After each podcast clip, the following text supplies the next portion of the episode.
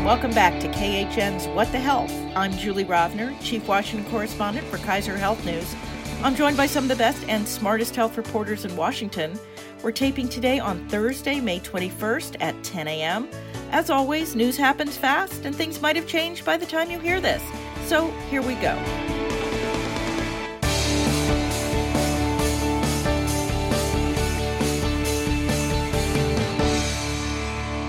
Today we are joined via video conference by Margot Sanger Katz, the New York Times. Good morning. Alice Miranda Ollstein of Politico. Hello. And Kimberly Leonard of Business Insider. Hi, everyone. So, let us talk about reopening the economy since that seems to be the uh, topic of the week. As of this morning, I think at least part of every state, although not the District of Columbia and not the county I live in in Maryland, where the caseload is still going up, are at some stage of loosening the stay at home orders. And so far, it appears there's no big surge of cases, even in places like Georgia and Florida, parts of which reopened a couple of weeks ago, and where there's been lots of video of people not following public health advice about social distancing and other things. There are a couple of possibilities here. I think one is that things are okay. One is that things aren't okay, but it's too soon to see spikes in things like hospitalizations and deaths, which are lagging indicators. But a third possibility is that things aren't going so well and states are playing with the numbers. And I'm not just making that up, it's been directly accused. The Florida Health Department official who was running the state's data dashboard was fired earlier this week. She says it was because she refused to, quote, manually change data to drum up support for the plan to reopen. Republican Governor DeSantis has denied that. Meanwhile, Georgia released a chart showing caseloads in descending order, except the chart wasn't chronological. I get that everyone is anxious to reopen, but it's not just that we're flying blind here. It sounds like there are active efforts to manipulate the numbers, right? So, another trick uh, states, and according to a new report, the federal government is also pulling, is combining two different kinds of tests to mixing them together and reporting those results in an extremely misleading way. So they're combining diagnostic tests, which is whether people have the virus right now, and antibody tests, which is whether they've ever had it and their body has produced antibodies. And those tests have very inaccurate results sometimes. And combining the two types of tests is producing data that is not reliable. So that is yet another trick that some states and the federal government have used to um, paint a rosier picture than might be the case. Margot, you've been sort of deep into the whole data production there over at the Upshot. Um, it's really hard to know how things are going, right? I mean, I live in Maryland, which has done a pretty good job putting out numbers, but they're not, they're, they're just sort of give us point in time numbers. You can't really tell anything from the numbers that they've been giving us. Yeah, so I mean, you guys have talked a lot over the last few weeks on the podcast about this, about how there really aren't enough tests, they aren't easy enough to access, and so the result is that there, we know there are a lot of people who have coronavirus who have no symptoms, who wouldn't be seeking a test under this uh, scenario. And there are also a lot of people, even who do have symptoms, who just n- never get a test. They stay at home, they take care of themselves. So we don't have perfect surveillance of how many people have this virus. We also know, we can see from reporting that we've done, that it appears that there's really even an undercounting on deaths. So you would think that, um, you know, if you are just looking at all the people who have died, it would be easy to tell who had coronavirus and who didn't. But I think those people also, especially if they don't die in a hospital, might not get a test. So we don't really know. So I do think that there are a lot of problems with the kind of quality and completeness of the data that we have. On the other hand, I do think it's getting better. We're seeing there's more testing than there was before. Um, and I think we have to take seriously the possibility that there really have been kind of slow and smaller increases in these states that have reopened than many epidemiologists expected. Um, there are certain things that would be really hard to miss. I mean, we saw, for example, when the outbreak was really hot in New York City, that hospital capacity became an issue very quickly, right? You know, lots of people were sick enough to need a hospital bed, and they had to expand into new facilities. They had to cancel a lot of other kinds of procedures, and that was not just prophylactic. I mean, that was in order to make way for all of these sick patients. And again, in New York, we saw just really tremendous increases in the number of people dying, so large that even if none of them had been diagnosed as having had coronavirus, we could just see that thousands and thousands more people were dying in March and April in New York than in a normal March or April. So, those are the kinds of signs that I think are really hard to miss. They're not as precise as having really good case numbers or really good deaths from coronavirus numbers, but we don't even see those kind of gross signs uh, in some of these reopening states. The number of hospitalizations maybe are going up a little bit, uh, the number of deaths are maybe going up a little bit, but it does seem like we all need to be open to the possibility that there isn't going to be a raging outbreak in Georgia right away. And I, I mean, I guess part of the concern is if there isn't something right away, that the fact that they're sort of reopened and people aren't being maybe as careful as they should means if there is something, it could balloon up really fast. Yeah, but alternatively, I think there are a lot of reports about people going out in droves and you know this pent up demand to socialize and and go out to restaurants and other businesses but i think that people are still quite scared. And so I think despite those sort of anecdotal reports, on the whole, people are still being more cautious and staying home. And I think that could also contribute to the lower numbers we're seeing. Although, like you said, it could be too early to tell given that, you know, the incubation period for the virus could last a couple weeks. And so, since the states just reopened a couple weeks ago, it'll take lag time to see the cases go up, even more lag time to see hospitalizations go up, and even more lag time to see deaths go up. Kimberly, you were about to say something. Yes, I was going to say one thing that the shutdown allowed for as well was for hospitals to really start to gear up for a potential surge in cases. So even if you see a surge later, you will end up with hospital capacity that's more prepared. They've had some time to observe, you know, what other hospitals have done. They've sort of increased their ICU units in case um, they see that surge. So even if you end up seeing a higher number of cases, you have that preparation time that was allowed that, you know, wouldn't have been there otherwise. Which was the whole point after all of the shutdown. I also, so, I, I mean, which, and which is, Oh, ahead, I was just going to piggyback on something Alice said, which is that I think we also have to be careful to distinguish between what is the legal regime, what is the state allowing people to do, and then what kinds of activities people are actually doing in these places. And so um, it may be that the most important thing is not is it legal for you to go get a haircut or go to a restaurant or a park. Uh, but instead you know what is your what do you feel comfortable doing and how many people are doing those things and what kinds of precautions are they taking when they do it? Is your hairdresser wearing a mask? That might be different than if they are not. And uh, you know a lot of these public health messages may have permeated broadly enough that it is okay to lift some sanctions in some places and let people make judgments. Again i think uh, all of the epidemiology suggests that it is risky at this time for states to be lifting these kinds of restrictions. And I think all of the indicators that we've talked about do lag somewhat. And so it's possible that there are big outbreaks yet to come. But um, you know, the human behavior matters much more than what the law is. And I think that's something that we're seeing from a variety of sources that people are continuing to stay inside. Yeah, there there was an NPR poll that came out, I think, just last night that said I think it's like the the percentage of people who you know who think that they that there's that this is going to be the new normal for at least six months is like 75 percent. I mean it's just you know i think most we keep seeing these videos of you know people sort of flaunting public health advice but then you look at polls and you realize that they're definitely in the minority that most people are still staying at least careful if not hunkered down. Um, well so we're while we're not really sure what's happening in the states, we are definitely seeing the federal government seemingly pulling back from overseeing the response to the virus.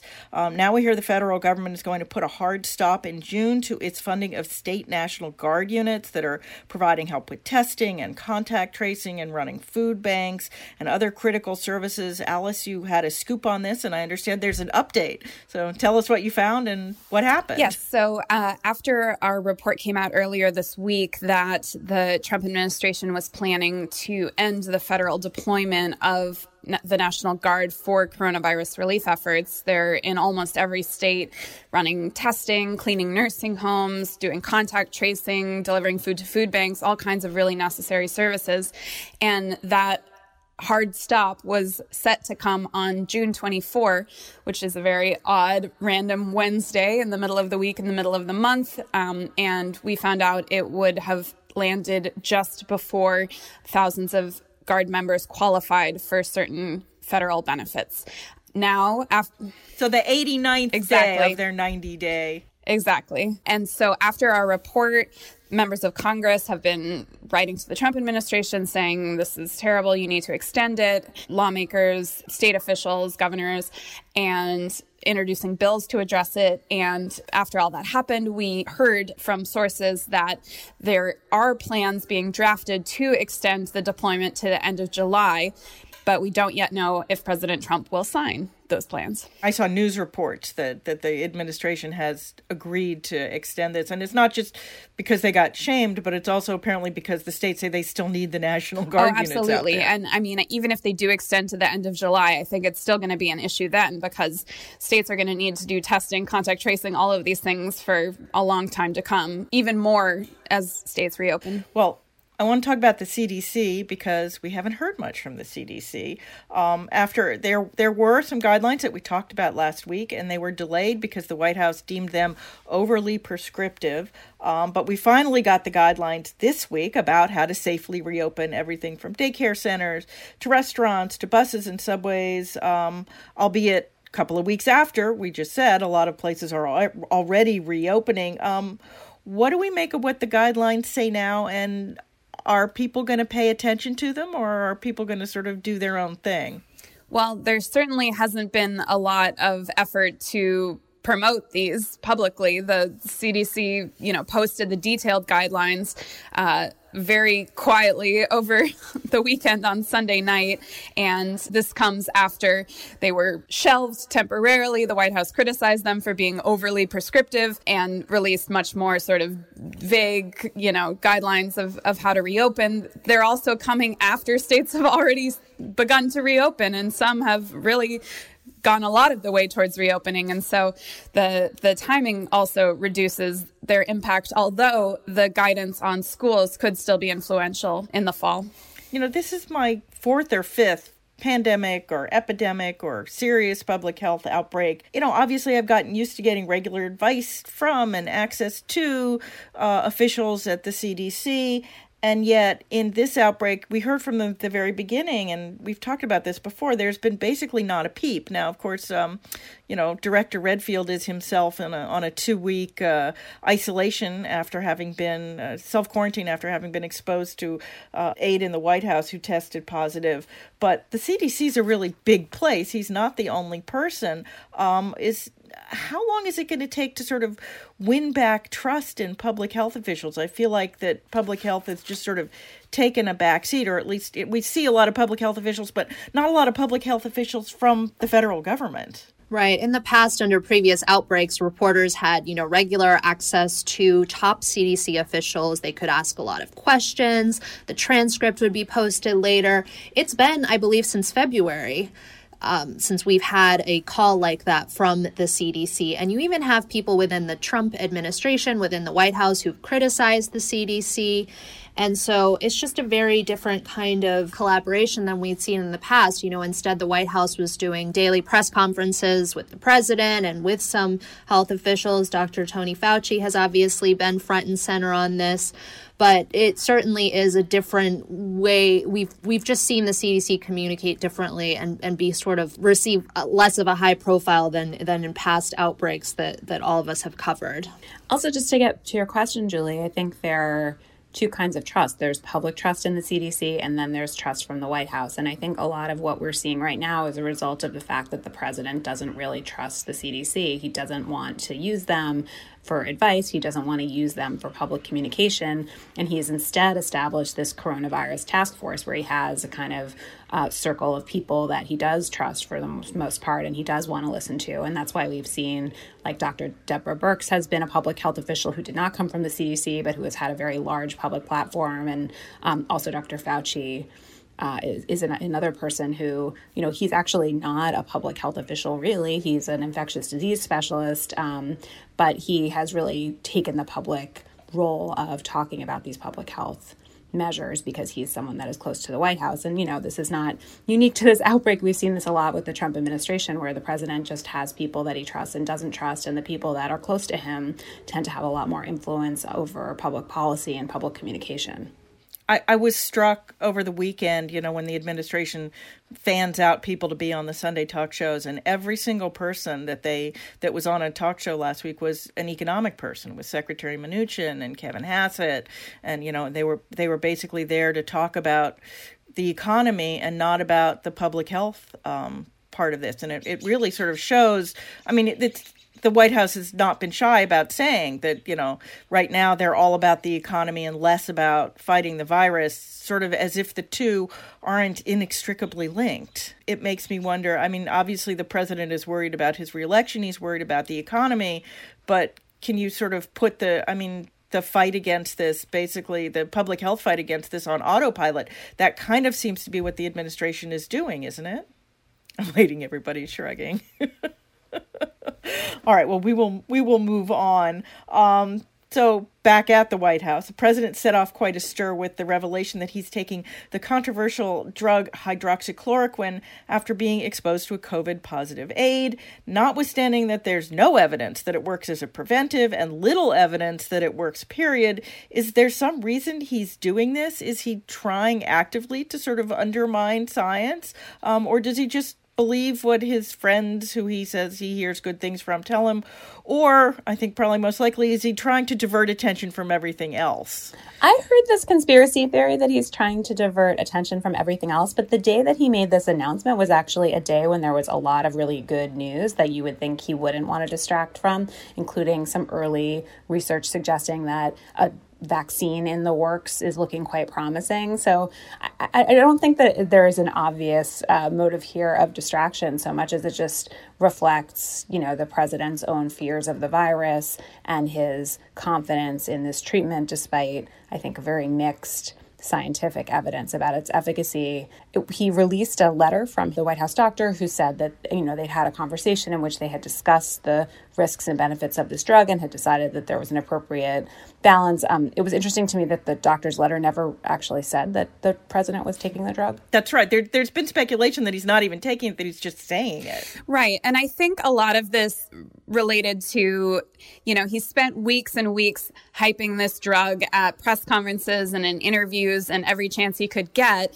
And then the data started to roll out from some preliminary studies showing that not only was this not beneficial or there wasn't evidence that it was beneficial, but because of side effects and interactions with other conditions, it was actually dangerous. So the guidance was that nobody take it outside of a clinical trial. And I think he got a lot of criticism for that. And so this claim that he is taking it now could be directed at image repair on that point. When they were first talking about this drug, there was a run on it, and people who take it for conditions, you know, for the things for which it is approved for, including a lot of autoimmune diseases, couldn't get it. Um, people who have lupus and other diseases. And we're starting to see shortages again because people see the president taking it and they want to take it as a preventive and they're sort of you know snatching it all up i mean this, this has sort of public health implications of its own right yeah, I mean, the yo yo with this drug is really unfortunate because there are people who do rely on it. And if they can't get the drug for a condition that it actually helps with because other people are stockpiling it, you know, just in case, that feels like it's sort of unfair. Um, I do think generally, you know, when you think about the president, um, you know, there are a couple of aides in the White House who have tested positive for this virus. The White House is a very unusual office in that everyone who works there gets tested every day. That most of us don't have that luxury. That's part of why we aren't going into our offices at all. If we believe that the president is taking this drug, he is tested every day and knows he does not have COVID currently. Um, he's taking it as a preventive. And again, I don't know the science is out, but I think it really shows us, you know, how when you feel like you are at risk, there are just very few tools that you have at your disposal. We have these kind of public health tools of social distancing, wearing masks, limiting your contact with other people. But if you are in an environment like the White House, say, or say a meat packing plant, or in a jail, or some place where you don't have the ability to stay away from other people easily, uh, there just aren't a lot of tools. And so, you know, the president has the ability to access any tool that he wants in a way that many of us do not. But I do think that we should see his interest in taking this untested prophylactic drug as being an indication of, you know, how few tools there are to really prevent ourselves from getting this virus and that, you know, his reaching for it is in some ways reflecting a kind of fear that a lot of Americans are feeling right now. I also think it sends the message that he has sent in many other ways to his supporters that they should listen to him on all of these questions and not to public health experts. And when folks raised some of the studies around this drug being non beneficial and potentially dangerous, he called the VA study, for instance, a phony study. And so dismissing these studies and putting himself forward as the ultimate authority, which is uh, clearly a pattern. Yeah, absolutely. Well, one of the things that actually would protect us all is a vaccine. Um, and the debate is already starting up, even before there is one, about who will get it first. And I'm talking about not just first here in the US, but first in the world, depending on who actually gets their vaccine up and ready to go first. Um, and if we have enough vaccine, apparently, as with testing, we may, may not have enough things like vials and syringes to make the rollout as rapid as we would like. Alice, your extra credit this week is on this very subject, so why don't you go ahead and do that now? Sure. So I wanted to share a piece by my coworker, Sarah Owermohle, um, that is called Politics Could Dictate Who Gets a Coronavirus Vaccine. And it's looking at all of these issues the, the supply shortages, the need to ramp up production and prepare for distribution on a mass scale before we even know if we have a safe and effective vaccine, and looking back at past efforts on this that were really problematic and troubled, including with the H1N1 uh, efforts, where distribution to states was really uneven. Guidance for who should get it first was really uneven D- in different states. You know, a child or a pregnant person or an old person got to be first in line. And it was just a real mess. And that mess could be even worse now because the science of coming up with a novel coronavirus vaccine is more difficult than coming up with that vaccine, which was already extremely difficult it didn't occur to me that everybody thinks, okay, once we have a vaccine, everything will be, be okay. But when you see how this has all gone so far, once we have a vaccine, we'll just have a different distribution problem. Right. Just there's a lot of concern that it would sort of be in some of the same issues that remdesivir had when the Trump administration tried to distribute that. You know, at Business Insider, we did a lot of reporting where we talked to hospitals and they kind of said, we don't know why we got this drug. And, um, you know, it wasn't the hardest hit hospitals. It was sort of spread out across different states and then different hospitals who were confused as to why they were participating. One hospital had said it, it had tried to participate in a clinical trial. But because of how that went, there's some concern that the coordination efforts of how to get this out would would be similar. Yes, and and there are just looking looking at both the remdesivir distribution, but also the early problems that haven't completely disappeared with acquiring and distributing uh, PPE, protective equipment, to healthcare workers, and with testing. And there are fears that just like with testing, the wealthy and famous got to cut the line and have access that regular people couldn't have. And there are fears that that could also happen with a vaccine. There, well, while we are waiting for a vaccine, uh, it seems that while all of public health has been politicized in this pandemic, the wearing of masks has been politicized most of all. I get why mask wearing why no, I get why mask wearing is fraught for people of color, particularly African American men, but lots of white guys, including apparently our commander in chief, see it as some sort of challenge to their manhood. Might it ever be possible to make masks just another public health tool or do Americans just not ever want to be told to do anything that might be the least bit inconvenient? So there was recent polling on this that came out I think just yesterday from um, HuffPost published it I don't know if they conducted the poll, but actually showed that a majority of Americans are like pretty okay with wearing masks. You know, there seems to be some partisan split where you see Republicans uh, less likely to report that they wear a mask themselves, but almost no one said that they thought that someone else wearing a mask was a bad thing. They thought it was a respectful thing or, you know, a generous thing to do. So I do think there is a real risk. It does seem like mask wearing is starting to split along partisan lines in a way that so much of everything else in our culture has become um, partisan. And so I think that's worrying because there's a lot of good evidence that mask wearing could really help slow the transmission of this disease. It's something that's very low tech and easy. All of us can do it. Uh, you don't have to worry about the federal government distributing the supply. You can use a sock, you can use a t shirt, you can, um, you know, use something that a friend of yours sewed, and it could help. Um, I think part of what is hard about the mask message is that early on the government said, don't wear a mask. And then they came back and said, actually do wear a mask. And so I think it sort of led to some credibility problems around how seriously people should take that recommendation. Right. I definitely agree that the messaging fed into some of the confusion that people have. I mean, we all have to I think, continually remind our readers that this is still a new virus. We're learning more about it every day. Um, when it comes to mask wearing, I see different recommendations from experts about whether to wear them when you're jogging outside or whether to wear them when you're riding a bike. So um, I do think that it causes a lot of confusion with the public. I think there's some sense that, okay, if I'm in a grocery store, it makes sense because I'm closer to people. But then, you know, when it comes to being outside, there is some evidence to suggest that it's harder to transmit the virus that way. But at the same time, you know, if you're walking down the street and someone's kind of on the sidewalk close to you, maybe the other person feels better if they see someone else wearing a mask. So it's definitely definitely something that that I think people are disagreeing on. Oh, yeah. I just want to, circling back to the messaging from the president, I think it's had a real impact that the president has refused to wear a mask one time in public, even when he's gone to visit sites where one is required. And every, you see these photos and videos, everyone else around him, all of his top officials, all the people he's interacting with are wearing masks and he will not. And I think that sends a real message to his supporters. But as Margot noted, polling shows that the people who are refusing to wear one, who feel that it is some sort of sign of weakness, they're a real minority, even if they are loud right now. And they are very loud, and I, and I do. I mean, I think there there is this sort of continuing frustration with the fact that recommendations do keep changing because scientists keep saying we're learning more about it every day. I mean, we just don't, it's very new. It's only been on the planet, at least it's only been in humans on the planet for six months.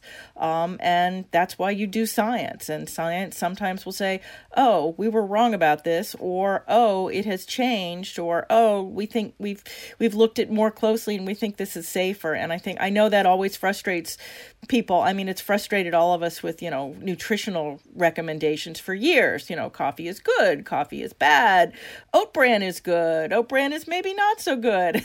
except generally those things aren't things that can kill you right away. Um, and this potentially is. So I think some of it is just the, the difficulty of people trusting science. And there, it's some of it is, you know, on us in the media who have to be careful of, to not sort of overhype things. You try to put nuance in stuff, and the nuance doesn't always come through, particularly in headlines. And I know that I try to sort of continually be sure to say that this is what scientists think now, and it could change. Um, and you sort of do the best you can with what you have. But I, I think it's, I mean, it's really hard. It's a really, it's a hard time to be a health writer. I'm sort of in awe of the the real science writers who are trying to explain all this really complicated stuff that we are lucky enough not to have to do right now and journalists are also competing with social media messages that get posted and shared and go viral and you know videos that people post themselves bringing up issues that they see with the coronavirus reporting and all of that. And so sometimes, you know, people are sharing those messages instead of sharing news articles, instead of sharing advice from the same people that we report on. Yeah, people do set themselves up as experts who don't really have credentials, and then that stuff gets shared, and it really doesn't help. Margaret, did you want to add something? Yeah, well, I was just going to say I also think mask wearing like has a huge social component in that like it is not normal in our society and our culture to wear a mask in public. If you go in some countries in Asia, you know, even before this disease, it was just kind of a norm, you know. If you go on an airplane, you wear a mask, um, you know, partially because those are places that have had previous disease outbreaks, partially because there's air pollution. But we're not, we don't usually wear masks. It feels weird to wear a mask. I'm not used to it. It looks weird, or at least it did a few weeks ago when you would see someone wearing a mask, like, you know. Um, And so I think that a lot of mask wearing is going to reflect how normal it becomes in any one community. You know, I walk around in my neighborhood and everyone wears a mask. And so that makes me feel really comfortable wearing one. I'm like, okay, this is something that these people are doing to keep me safe. I'm going to do it to keep them safe. And in places where there is more resistance, I wonder if what we'll see is not so much that there's like, you know, the majority of people might be wearing masks overall, but it might be that everyone in some places is wearing them and, and, almost no one in other places are. And of course, that really does affect the disease risk. But this is just, I mean, it's a new practice, um, and it's I think it's going to take a while to feel normal to people. I'm I'm waiting for masks to become like ball caps, which are you know you, as a as a way to say something. We're already seeing lots of sports teams doing their own face coverings, and I mean I think that will really help. It's like you know you you can you can wear your baseball cap and your mask, and a, and a cute mask. a cute mask definitely helps. My my mom sewed me one. It has bicycles on it. I, I have a friend from California who sewed me a corgi mask, so it is very cute. All right, well, that is all the time we have for the news this week. Now it is time for our extra credit segment. That's where we each suggest a story we read the past week we think others should read too. Don't worry if you miss it. We will post the link to these stories on the podcast page at khn.org slash what the health. Alice has already gone. Kimberly, why don't you tell us about yours? Yes, I selected one from a giant newsroom project that we did at Business Insider called called What's Next, we asked more than 200 CEOs how their businesses will be transformed by the COVID 19 pandemic.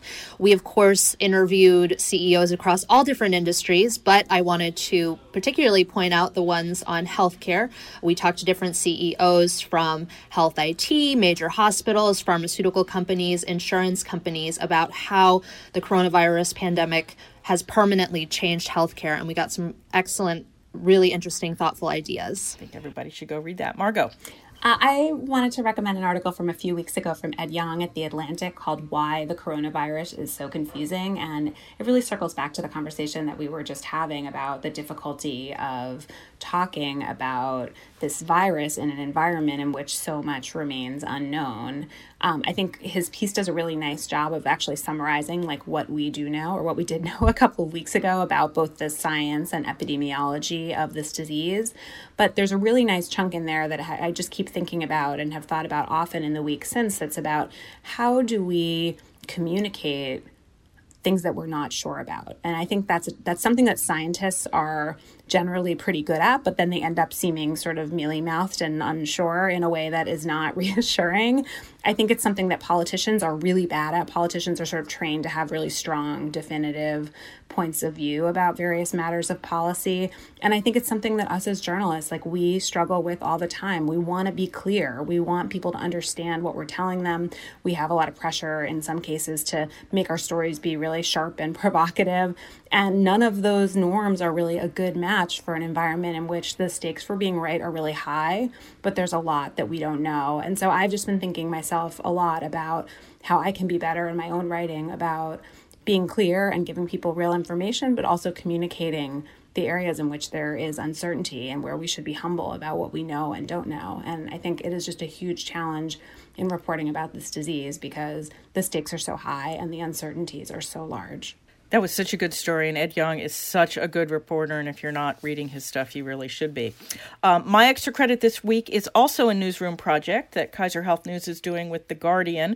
It's called Lost on the Front Lines. The project aims to document the lives of healthcare workers, not just doctors and nurses, but everyone involved, even tangentially in patient care, who have died of COVID 19. It includes people like Alfredo Pabatao, a Filipino immigrant who worked as an orderly in a hospital in Hackensack, New Jersey for 20 years, and Neff Rios, an ICU nurse from Memphis, Tennessee, who relatives described as a gentle soul who loved people. It's a sobering and achingly sad series, but so important to honor the people who are risking and sometimes losing their lives in order to care for others. So, on that somber note, that is our show for this week. As always, if you enjoy the podcast, you can subscribe wherever you get your podcasts. We'd appreciate it if you left us a review. That helps other people find us too. Special thanks, as always, to our intrepid producer, Francis Ying, who makes us all sound okay even if we are in different places. Also, as always, you can email us your comments or questions. We're at whatthehealth, all one word, at kff.org, or you can tweet me. I'm at Jay Rovner. At Sangerkatz. At Alice Ollstein. At Leonard KL. We will be back in your feed next week. In the meantime, be healthy.